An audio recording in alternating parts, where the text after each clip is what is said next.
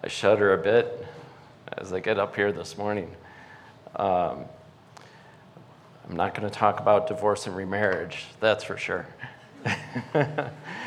um, but it's interesting because I honestly had forgotten that Mark was coming, and and um, and the Lord put on my heart to tell a story. So I'm going to tell you a story from my own experience that that uh, is all true, and um, maybe some of you have heard it, but first, um, I have a number: twenty-four million eight hundred forty-four thousand seven hundred and forty-six. And you might wonder what that number has to do with anything. That's the number of ping pong balls that can fit in a C5 Galaxy. So, or you can take one tank, or you can take six helicopters, or uh, 350 fully equipped troops. So, after the war in Ukraine, um, the Antonov 225 used to be the biggest plane ever made that was operational. Um, that was destroyed, so now the C5 is the biggest uh, plane, that, I mean, biggest cargo plane there is. So I used to fly that, the C5, between uh, 1994 and 1998. And there was a, there was a flight that I had that I, uh, I'll never forget. It was really um, quite an interesting flight. And in the beginning of the day, we had no idea, you know, this would happen. But we started out in Europe somewhere, probably in Germany, um, and I don't even remember what the cargo was. But we had to go from Germany to uh, Gander, Newfoundland, uh, and there was we called it a gas and go. So it was like four hours on the ground, fuel up, and replan everything, and then go. And we were going to Idaho, uh, Mountain Home Air Force Base in Idaho. And so I was a kind of a new co-pilot in the right seat. Um, does everybody know the C5? It's it's a really big four-engine, four jet engines you can actually fit a C-130 in the C5. So it's really large. Uh, max takeoff weight's about 840,000 pounds. Um, so anyway, we fly in, we're flying from Europe over the ocean, and we're talking with Gander Oceanic Control. And I said, hey, I was the co-pilot. I said, hey, do you have a time for a question? And I said, hey, we're going to be in Gander for about four hours. Is there any way that we can get a tour, that the pilots can come over and get a tour of uh, Gander Oceanic Control Center? And, um, and the guy's like, yeah, uh, my name's Tom. Just call this phone number after you land and, and uh, come on over. I'll, I'll meet you and I'll give you a tour. So we landed in, in uh, Gander and, um, and we got a taxi and went into, into town to this building without windows and basically go in, uh, escorted by Tom, and he's like, here's where, you know, the radio calls come in, and here's how we uh, plot the aircraft crossing the North Atlantic tracks. Uh, there's like a track system from Europe to the US and then back again. Um, and then you know, here's how it all works. And, and so we told them, hey, we're heading out to uh, Mountain Home, Idaho uh, tonight. And he's like, great, I'm going to be working your flight. I'll be your air traffic control. And I'm like, great. And so we brought it, he gave us a ride back to the airplane, to the airport, and uh, we gave him a tour of the C5 and jumped into the seat and, and uh, blasted off. So, um, and Tom's the controller. I'm like, hey, this is great. You know, we can have a face to put with the voice. And so the C5, this is before days of GPS, and the C5 could navigate all around the world using uh, what was called an inertial navigation system, an INS. And what it did is it basically was a super basic computer because this was designed in 1969. And it would basically have three gyroscopes. And every time you told the plane where you are, and then every time the plane moved in any three dimensions, the gyroscopes would sense the movement, even really small movement, half a mile an hour even. And the computer would say, okay, you're moving this direction, and now you are here, and now you're here, and so forth. And the INS also controlled our attitude indicator. So the attitude indicator is basically a false horizon in the plane, and it's shaped like a ball, and basically that stays fixed, and the plane turns around it. So the gyroscopes in the INSs control that. So they would control our navigation and the, the um, attitude. So we take off, and a friend of mine was in the the captain's seat in the left seat, and I'm the first officer. I'm working the radios, and he's flying. And um, so we take off, and everything's fine. And it was pitch black out. Uh, once we climbed up a little bit, got to close to cruising altitude, there was zero visual anything out of the windows. I mean, it was black. It was just no stars, no lights on the ground. And we're heading northwest over northern Canada. So even if we could see the ground, there were no lights, there was nothing. It was like black paper on the windshield. But we don't care because it's day or night, we can fly in the clouds or whatever. And uh, so Tom said, and our call sign was Reach. Hey, Reach, uh, you're cleared direct to Goose Bay. And we're like, okay. So we go down to the computer, direct Goose Bay. It's about 350 miles away. And we're like, okay, execute. And plane's supposed to turn, it's on autopilot. And the plane turns, and then uh, Tom comes across the radio and says, uh, hey, Reach, um, I say again, you're cleared direct Goose Bay. And, um, and we're like, for me, when the controller does that, it's like, hmm, you're not doing something right, you know, so put it in again. Okay, go. Let's go, execute. And uh, Tom says, uh, Reach, um, if you want to go to Goose Bay, it's 30 degrees to the left. And we're like, so at this point, we're starting to think something's weird, something's going on. So I try to do some different things in the plane, you know, checking everything, and everything seems fine. And we enter it again. And so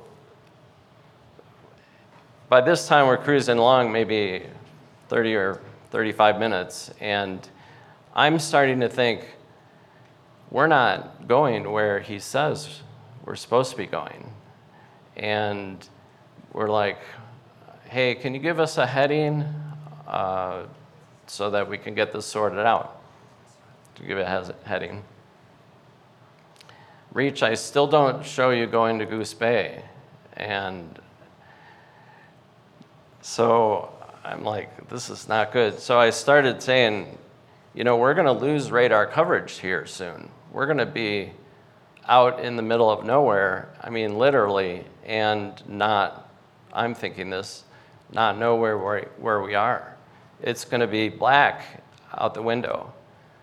And I can't, we can't see the ground. We can't even, we don't even know if we're upright at this point. Now, there's a standby gauge.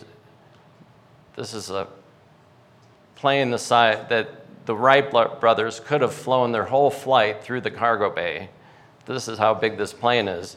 And now I'm looking at a standby compass that's about two inches in diameter and the whiskey compass. So all of these electronics seem useless. And so finally, we're like, we don't know where we are. We're going to lose radar coverage. They're not going to be able to see us. We don't know where we're going. We're lost. And I'm just like, we can't be lost. This is a multi million dollar plane with triple INS and blah, blah, blah. And so we're like, yeah, but we're Air Force pilots, right? So we're just like super stud pilots. And we just absolutely refuse to admit that we're lost. But we're like, hey, Tom, you know, we're having a little navigation difficulty. Wondered if you could give us a heading back to uh, Gander. So we're going to return, right, before we head out into the middle of nowhere. Okay, clear direct Gander. Okay, execute. Uh, reach, if you want to go direct gander, you need to turn 40 degrees right. And we're like, ah. So we get below this haze, and I start seeing lights on the ground. And we're all on headsets because the plane's so loud inside. And I said, Hey, I think Gander's over there. Fly that way. And the pilot, he says, no, Gander's over there. Fly that way. We're going to go this way. And I said, No, I think it's this way. And the guy totally in the back of the cargo compartment says, Hey, you pilots, I think you guys are lost. And I said, We're not lost. We know exactly where we are. Denial. And so uh, call up Tom and said, Tom, we need no gyro vectors back to Gander and uh, no gyro vectors. He says, okay, reach, turn right, stop turn, turn left, stop turn. So he, we just turn, and he tells us when to stop. And then he corrects our path. So finally, he corrects our path. We get lined up on the runway, and we land. And we're like, what is the deal? So we left the engines running and we shut all the electronics off. Turned everything off and started them up again. And a warning light comes up on the INS. And we're like, hey, where does this thing think we are? Because we know our parking spot, we know the longitude, latitude where we are, and the INS is not showing that. In fact, it's showing that we're in the eastern hemisphere. We're on, it thinks we're on the other side of the world. And so we said, hey, you guy, you know, who loaded this thing? Of course, it was my job. Who loaded this? But we were on the tour, right? And uh, the flight engineer said, oh, I loaded it. I said, you put in Eastern Hemisphere. What? Didn't you get a warning light? And there's a warning light that says, You're off by 20 miles from your previous shutdown position. Why you, are you sure you want to enter this? Are you really sure? Clear, he cleared all the messages. Clear, clear, clear, enter, yeah. So every time the plane said, We want to go here, the plane thought we were in Russia, flying over the North Pole, trying to get to Goose Bay or a gander or whatever. So, there are, as I started thinking about it, and I was kind of mulling this over all week, there are so many spiritual lessons from this story, and I'd like to share some. I had a, there was a verse from um, a couple of weeks ago, a few weeks ago from Hebrews that I really, it just caught caught my attention. And so I'm going to read the verse. It's uh, Hebrews 2 3. How shall we escape if we neglect so great salvation, which at the first began to be spoken by the Lord and was confirmed unto us by them that heard him?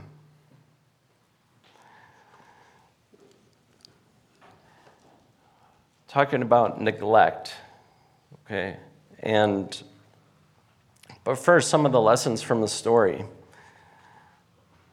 The INS, the Inertial Navigation System, started with a wrong position, right? They, flight engineer entered the wrong present position, and there were warning clues. Hey, are you sure? The computer's saying, Are you sure that you want to start at this position? And they're like, Yeah, yeah, yeah, we're sure. Okay? Some neglect, right? But if you don't start in the right position, you can't know where you are. You can't even know where you're going. And this, there's spiritual uh, applications there, right? So we try to use our internal navigation system to navigate, but it was an error, right? And before I became a Christian, this is how my internal navigation was. It was an error. I had believed wrong things about who God was and what his intentions were for my life. So it took the controller saying, Hey, where are you going? What are you doing? And Tom, as good controllers all are, is very calm. Okay. No matter how bad the situation is, he had a calm, steady voice. Uh, just, hey. So he was an external input into our little cockpit there, our world, saying, You're going the wrong way. And this is how I felt like when I became a Christian, how I felt like the Holy Spirit was. And the Word of God. You're going the wrong way. You're on the wrong flight path. you you need to reset and start over, and you need to go this way. And God is saying, I'm your external um, sensor, if you will, saying, Go this way. and we knew if we waited too long, we would lose the guidance of the controller and the radar. Okay? If we just kept on trucking, which we had started to do, all black, couldn't see anything, heading out into northern Canada no navigation aids on the ground. This is before GPS. If we lose radar, we're just out there. We're who knows where. And there's virtually no way to get back. but the time the clock is ticking, right? The fuel is burning. And this is like our life. Our lives are ticking along. The clock is ticking. Okay? everyone, whether you're young or old, there's an expiration date. but it took us humility. We wouldn't have said it then, but it took us humility to say, hey, we're lost. Hey, we need to get on the right track. We need to follow what's right.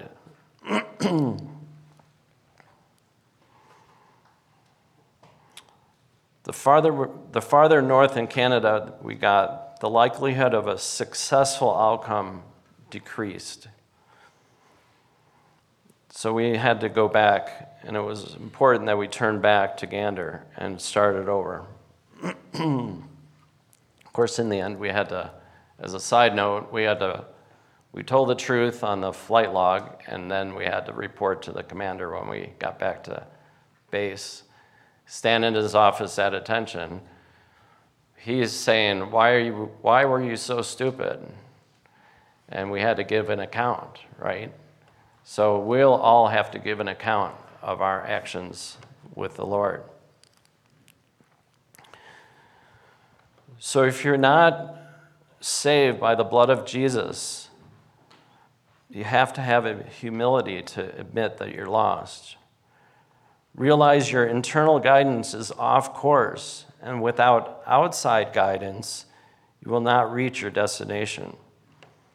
Furthermore, like as our fuel was getting burned and our flight time was limited, our life here has an expiration date. Don't just drone through the night without guidance, run out of time, and disappear into the darkness. And this is what our flight would have done if we had just kept on droning on through the night without taking some kind of action to remedy our situation. This is like our life. Don't just drone through the night and hope. For those of us who are saved, for by grace you are saved through faith, and not that not of yourselves. It is a gift of God, not of works, lest any man boast. Have we neglected our salvation? Going back to Hebrews 2 3.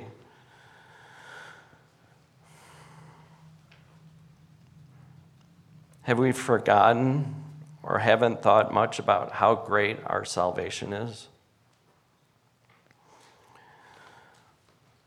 Barnes' notes on the Bible this is a commentary. I hadn't really heard of Barnes before, but there's a giant, like a 10 volume series on uh, the Bible.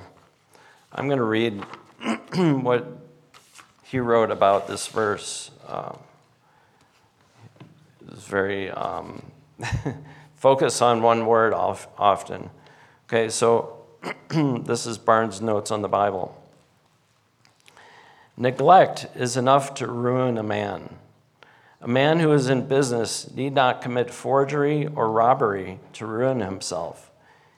He has only to neglect his business, and his ruin is certain. A man who is lying on a bed of sickness need not cut his throat or destroy to destroy himself. He has only to neglect the means of restoration, and he will be ruined. A man floating on a skiff above Niagara need not move an oar or make an effort to destroy himself. He has only to neglect using the oar at the proper time, and he will certainly be carried over the cataract. By neglect of education, children grow up into ignorance. By neglect, a farm grows up to weeds and briars. By neglect, a house goes to decay. By neglect of sowing, a man will have no harvest. By neglect of reaping, the harvest would rot in the fields. No worldly interest can prosper where there is neglect. And why may it not be so in religion.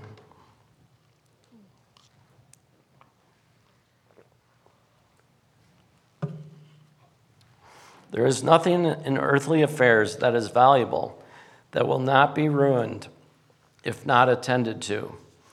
And why may it not be so with the concerns of the soul? Let no one infer, therefore, that because he is not a drunkard, or an adulterer or a murderer, that therefore he will be saved.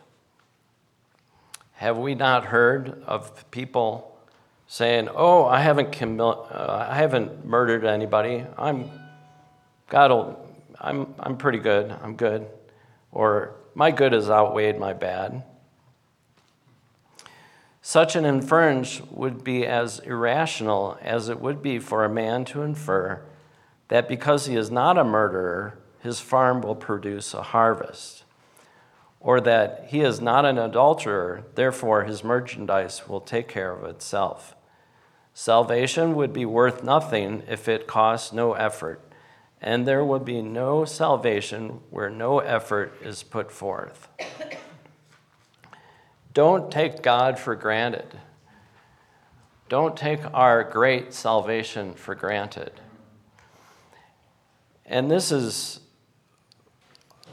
I see a lot. People that I when I when I um, married Katie, in my vows I put, I don't want to ever take you for granted. And I, I have failed in some of those at some point, but I want to remember that. Let's not take our blessings for granted. like aircraft preventive maintenance to avoid accidents, our Christian life requires maintenance to avoid neglect. Like aircraft accidents due to complacency, have we put our faith, our, have we put our Christian life on autopilot? I know I have at times.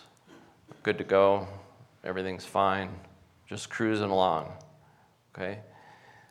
Then when I heard the verse a few months ago, or a couple, few weeks ago, I was thinking, have I neglected my salvation? And what a great salvation it is. God has reached down and put his finger on our life and said, You. And I remember when I did that, it took some time and thought back to when I was first saved. I'm not sure why he chose me. I'm not sure why I'm here in church and now out at the lake or doing whatever Sunday morning.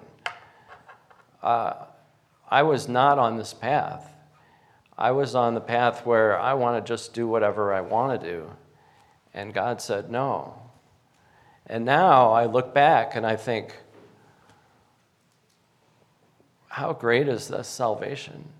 How great is our Lord, our Savior, Jesus Christ?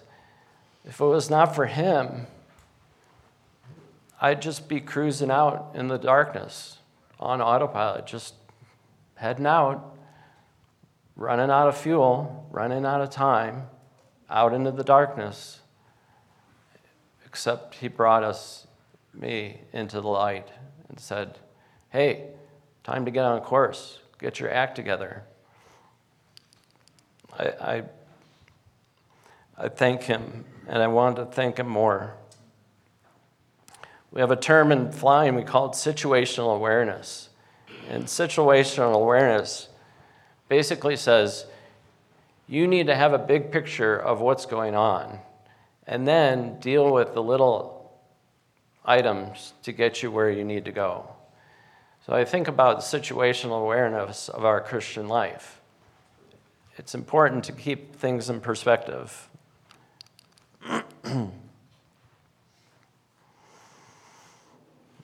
a lack of situational awareness might say you miss the forest for the trees.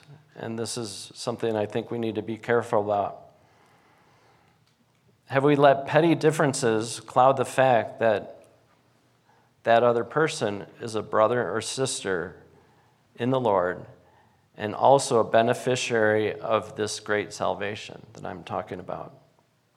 Have we focused on the details and lost the big picture? I think it's important to look back and remember what led us to salvation what that first salvation time was like. And for me, I'm a very logical person. It wasn't, oh, the trees were greener and the sky was bluer and everything's great. No, it was a decision. I've decided to follow Jesus. I have decided to follow him. And then the, the growth started happening. And my love for Christ has grown over the years from just the decision to your I want to follow you. I've I chose to follow you.